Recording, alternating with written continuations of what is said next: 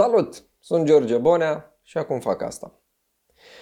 Și uh, e vineri, 3 aprilie, singura farsă pe care am văzut-o în presă zilele astea, că am citit la un moment dat că anul ăsta, că nu prea s-au făcut farse de 1 aprilie, mi-a dat Bogdan Daradan acum câteva ore să văd că evenimentul zilei marea publicație, evenimentul zilei, a făcut o farsă de 1 aprilie, a postat o știre că Emil Boc și-a dat demisia din funcția de primar al uh, Clujului.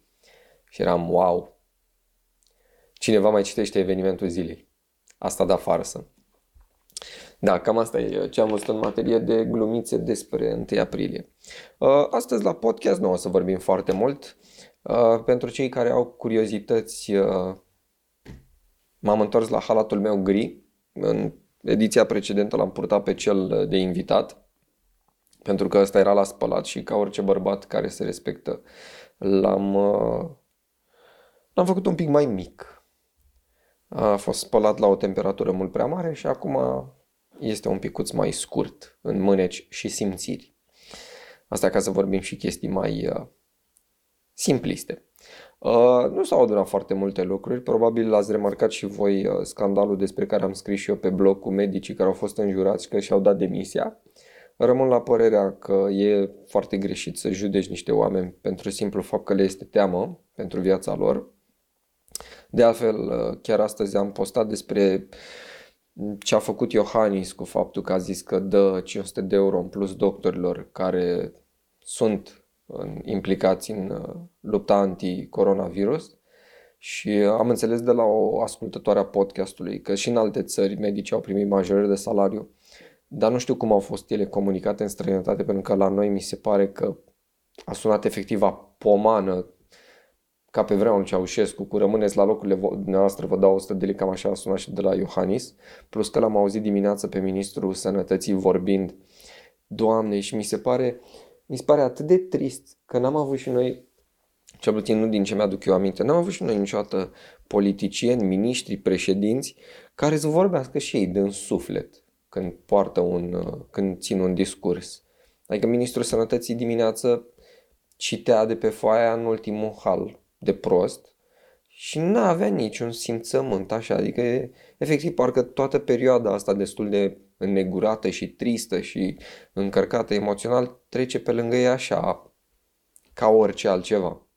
Și mi se pare îngrozitor să să nu putem să avem și noi un, un om care să poată să țină un discurs cu adevărat, ai nici Iohannis nu e, are niște discursuri foarte, așa cum ne-am așteptat și așa cum îl cunoaștem, foarte seci repet, n-ai pic de emoție, nu-ți transmite absolut nimic. Cam asta, cam asta este lumea în care ne învârtim noi zilele acestea. Uh, din ce mă mai uit prin presă și le-au pe astea importante iși de la noi, uh, am văzut la un moment dat cu un cadru medical de la noi din țară, o asistentă sau o doctoriță, a fost luată la rost, înjurată sau nu mai știu, s-a trezit cu clor aruncat pe ușă de către vecini, că oricum, e o, e o ciudățenie totală. Și în continuare mai există știri despre Mircea Badea. Bun, dar vreau să vă zic o chestie. Cu toate că e perioada asta încărcată și ieri n-am mai făcut podcastul pentru că m-am zis că am avut chef să citesc uh, Evanghelia după Isus Hristos. Păi trebuie să vă zic că este o carte extraordinară. Bine, oricum, eu cred că am tot vorbit despre Saramago și nu cred că m-a impresionat niciodată un autor uh, așa de tare. Cumva chiar mă simt foarte fericit că sunt uh, pentru o scurtă perioadă, că Saramago a murit în 2010. Da, mega entuziasmat și fericit de faptul că am putut să fiu contemporan cu el. Nu știu dacă puteți să înțelegeți. Da, părinții noștri au o oarecare doză de mândrie că au trăit în aceeași perioadă cu Elvis sau cu David Bowie sau cu uh, unii dintre ei, nu știu, cu Kurt Cobain și toate așa. Bă, la fel, uh, sau cu autori, na, depinde de subiectul uh, în discuție. Dar foarte mândru că am trăit în, oarecum în aceeași perioadă cu Saramago. Adică până în 2010 am fost contemporan cu Saramago. Mi se pare genial. Plus că el a murit și, pe, și în insule Canare, mie îmi plac uh, foarte mult, vreau să mor și eu la fel ca el. Adică acolo. Și vreau să vă citesc un pasaj, evident că recomand cartea, recomand tot ce a scris el până acum și ce am citit. Um, e o discuție între Isus și un înger um, și la un moment dat uh, discuția dintre ei doi se poartă despre zona intimă, despre penis. Și îngerul cumva încearcă să-l convingă pe Isus să facă sex cu o capră sau cu o oaie. Și um, au ei o discuție despre zona intimă. Bun, hai să vedem dacă încep bine pasajul. Um, bun, bun, bun.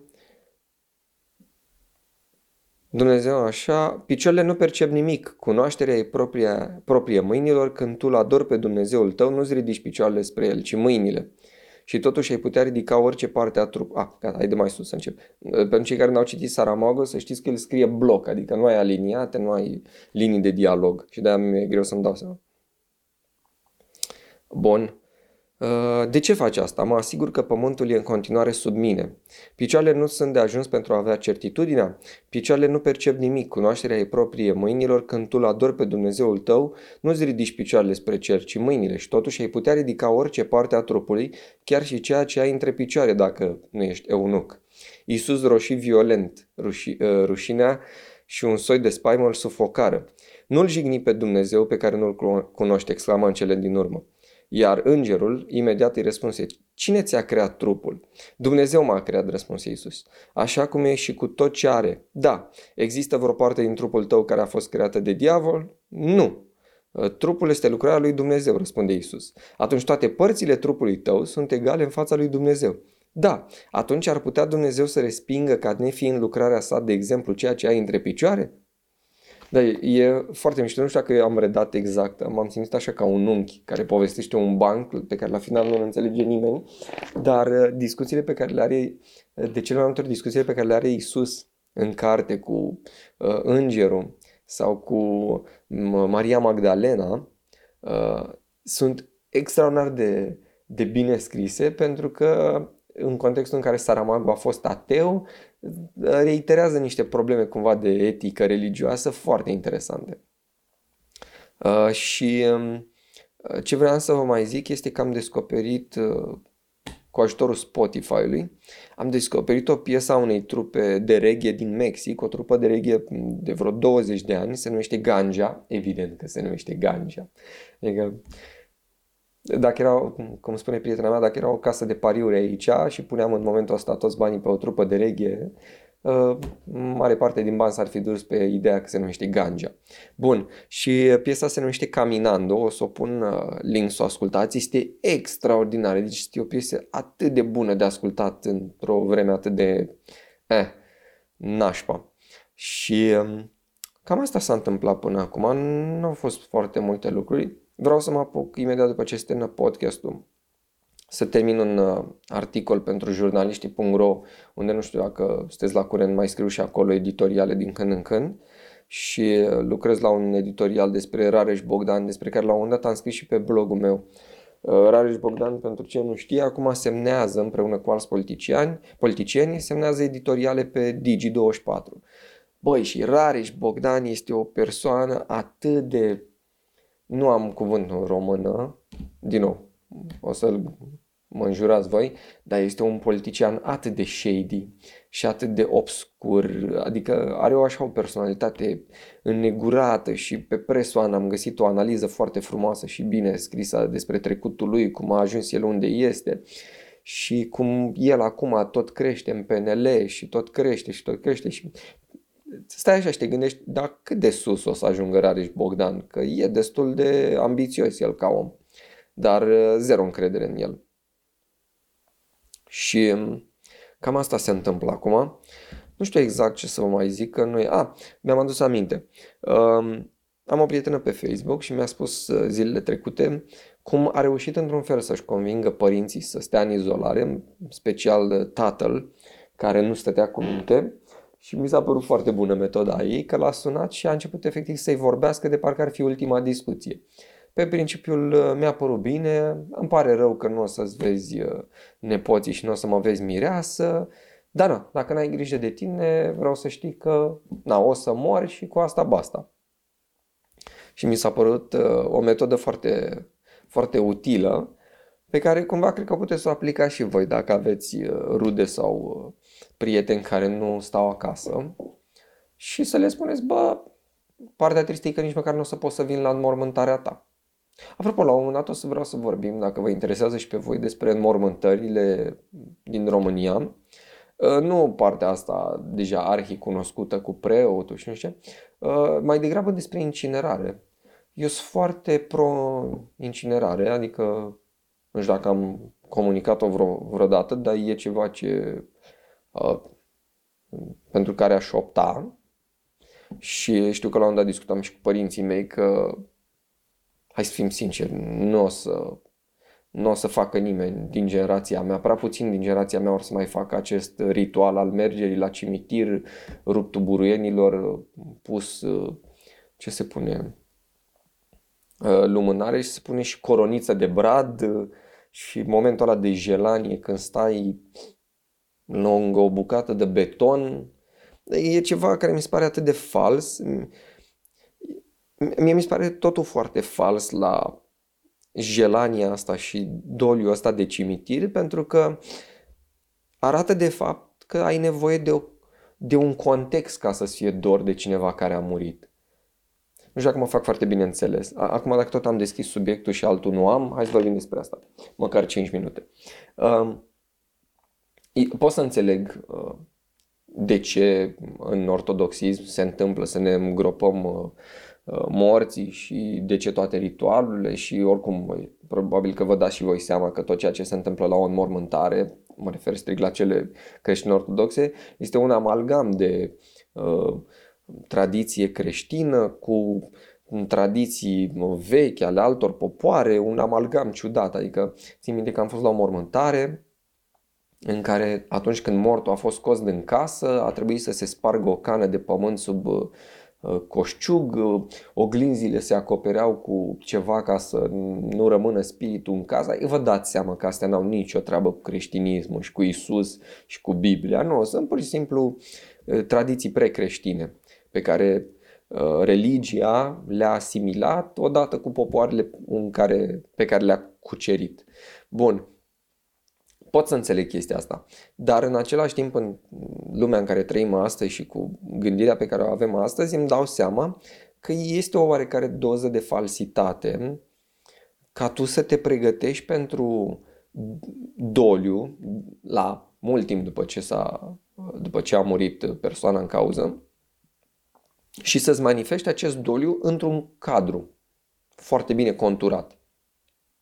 Adică nu, tre- nu trăiești momentul de tristețe acasă, aprinzând o lumânare și uitându-te la o fotografie și rememorând niște amintiri. Nu, trebuie să te duci într-un context, într-un, uh, într-o curte plină cu morminte, să te duci strig la mormântul rudei tale și să trăiești acolo un moment de și mi se pare așa că arată totul foarte pigulit, foarte atent făcut pentru momentul ăla. Când totul ar trebui să fie mult mai, mult mai simplu și aproape chiar mult mai religios. La modul unde ești tu, acolo e și divinitatea în care crezi, acolo este și uh, spiritul uh, rudei pe care ai pierdut-o sau apropiatului pe care l-ai pierdut și uh, la care te gândești și vrei să aduci un omagiu sau um, na, să faci un gest uh, frumos în amintirea și memoria lui. Strict faptul că, nu știu, trebuie să te duci undeva și să... E, e și atmosfera aia foarte tristă, că știi că ești practic înconjurat de cadavre, că asta este realitatea, uh, cruci, uh, legendele populare cu strigoi și na, ți se pare că vezi chestii în cimitir, undeva auzi o bătrânică care jelește apagubă, um, face ca toate cele niște bocitoare, poate prin și o mormântare, adică e totul, at- parcă e construit să-ți fie, să te simți prost, știi? Adică poate chiar te duci că vrei să-ți amintești de un om și să-ți amintești lucrurile frumoase. Și când ajungi în atmosfera aia de cimitir, e totul atât de trist. E exact cum știu că la un moment dat vorbea cineva despre ortodoxism, că parcă e o religie care te vrea, trist toată viața. Oricum, dacă o să citiți Istoria celibatului, o carte pe care încă mai am de parcurs, o să vedeți că la bază creștinismul este o religie destul de negurată și de... nu prea are multe chestii vesele în ea, adică creștinii nu creștinilor, așa la bază, nu prea le-a plăcut viața și să se bucure de ea. Au avut constant așa un sentiment de vinovăție, ori pentru sex, ori pentru păcatul ereditar, ori cum se uită la o femeie, ori cum se uită la un bărbat. Cam orice face un creștin poate fi interpretat ca fiind un păcat și asta îl face să fie foarte, nu știu, uh, cocoșa de propria existență. Horror. Și da, asta zic. În schimb, incinerarea mi s-a părut mereu așa o, o chestie care cu toate că pare că te desparte cu totul de persoana aia, uh, simplu fapt că o transformă în nimic și în jurul tău întotdeauna va fi nimic, praf sau așa, de fapt o face să fie mult mai apropiată. Că te gândești, bă, nu mă duc să-mi regăsesc uh, apropierea într-un cimitir, ci pur și simplu știu că dacă stau pe balcon și beau un ceai și mă uit la cer, e acolo. Sau mă uit la parc, e acolo. E posibil să nu fim de acord cu privire la chestia asta, dar e o temă de gândire. Plus că niciodată nu mi-au plăcut cimitirele în oraș. Exceptând, uite, când mergi în orașe istorice, cu ceva mai multă istorie, când te plimbi printr-un cimitir din Edinburgh sau din Londra, știu, e, parcă e un alt sentiment, că e, e mai multă încărcătură istorică, e, e probabil să fie și pe prisma faptului că cinematografia a ajutat ca o astfel de experiență să fie văzută altfel. Dar când te plimbi printr-un... Nimeni în primul rând nu se plimbă printr-un cimitir de cartier din România. Adică am un cimitir aici la o stație de autobuz, trec pe lângă el și nu văd niciodată să zic, mamă, ce, ce m-aș plimba prin cimitirul ăsta să, să ce? Că nu e, nu are nicio valoare așa urbană. Nu e un loc în care să zici că îți regăsești liniștea. Nu, e, o aglomera, e un, un bloc de beton sub care sunt cadavre uh, și peste aceste blocuri de beton sunt plante de plastic chicioase, lumânări și oameni care forfotesc pe acolo să facă un alt. Și de asta zic mie, cimitirile în oraș, pe lângă faptul că mi se par o risipă de spațiu, în România, cu câteva foarte mici excepții prin țară, nu știu, Săpânța, Belu și câte ori mai fi, mare parte din cimitire mi se pare că sunt urâte. Da, asta probabil este și o chestie care ține de cultura noastră, pentru că așa cum am scris la un moment dat, românii mi se pare că fac case urâte, pentru că nu au o linie estetică, mi se pare că facem cartiere de blocuri urâte. În esență, dacă ai locuit toată viața uh, urât, nu este de mirare că viața veșnică îți va fi tot urâtă în ceea ce putem numi blocuri de morți. Mamă, ce poetic am fost. Ce poetic am fost. Da. Păi uh, nu vreau să vă mai rețin, nu s-au mai întâmplat foarte multe lucruri. Uh, pentru multe alte opinii vă aștept pe blog, vă aștept pe jurnaliștii.ro, uh, Facebook și... A, ah, voiam să mai zic o singură chestie și cu asta închei. Uh, ce mesianic stăteam. Uh, mi-ar plăcea în perioada asta, cei care mă urmăresc uh, și cu care probabil o să intru în uh, niște contre vis-a-vis de anumite opinii pe care le scriu sau le vociferez, E un lucru pe care l-am uh, spus de mai multe ori de-a lungul timpului. Mi-ar plăcea să nu mai dați uh, ignor și să nu mai dați în friend, în follow, oamenilor care nu sunt de aceeași părere cu voi. Oricât de deranjant ar putea fi o părere, atât timp cât nu este o amenințare directă la persoana voastră sau celor dragi, realmente o amenințare, învățați-vă să nu mai dați, uh, să nu vă mai rupeți de oamenii care au alte păreri. Pentru că mă uit la comentariile pe care le primesc unii oameni mai deștepți ca mine cu privire la problemele sociale care au loc zilele acestea și văd politologi, sociologi, filozofi care spun, bă, nu mai reacționați așa, pentru că, uite, și dovezi. Și sunt oameni care zic, a, nu, te urmăream și n-am să te mai urmăresc pentru că spui numai baliverne în legătură cu subiectul ăsta. Și reacția mea e, ok, păi și când vreodată crezi că ai să întâlnești persoana care o să fie întru totul în aceeași direcție cu tine mentală și doi la mână, e bine să știm că există și alte păreri. De asta spun, dacă aveți prieteni care sunt uh, psd sau pnl sau... Eu, eu de asta sunt cumva la curent cu toate balivelele pe care le spun uh, al de Rareș Bogdan sau al de ăștia din PSD sau uh, chiar vă rog frumos și pe Facebook și pe alte platforme, dați-mi mesaje cu uh, cele mai de succes conspirații sau ce mai spune Olivia Ster sau ce mai uh, spune chiar și Dana Budeanu, chiar dacă mie îmi scapă uneori pentru că mă mai rup de astfel de personaje pentru anumite momente. Dar fiți la curent cu ce spun ei pentru că ei reprezintă o parte importantă a societății.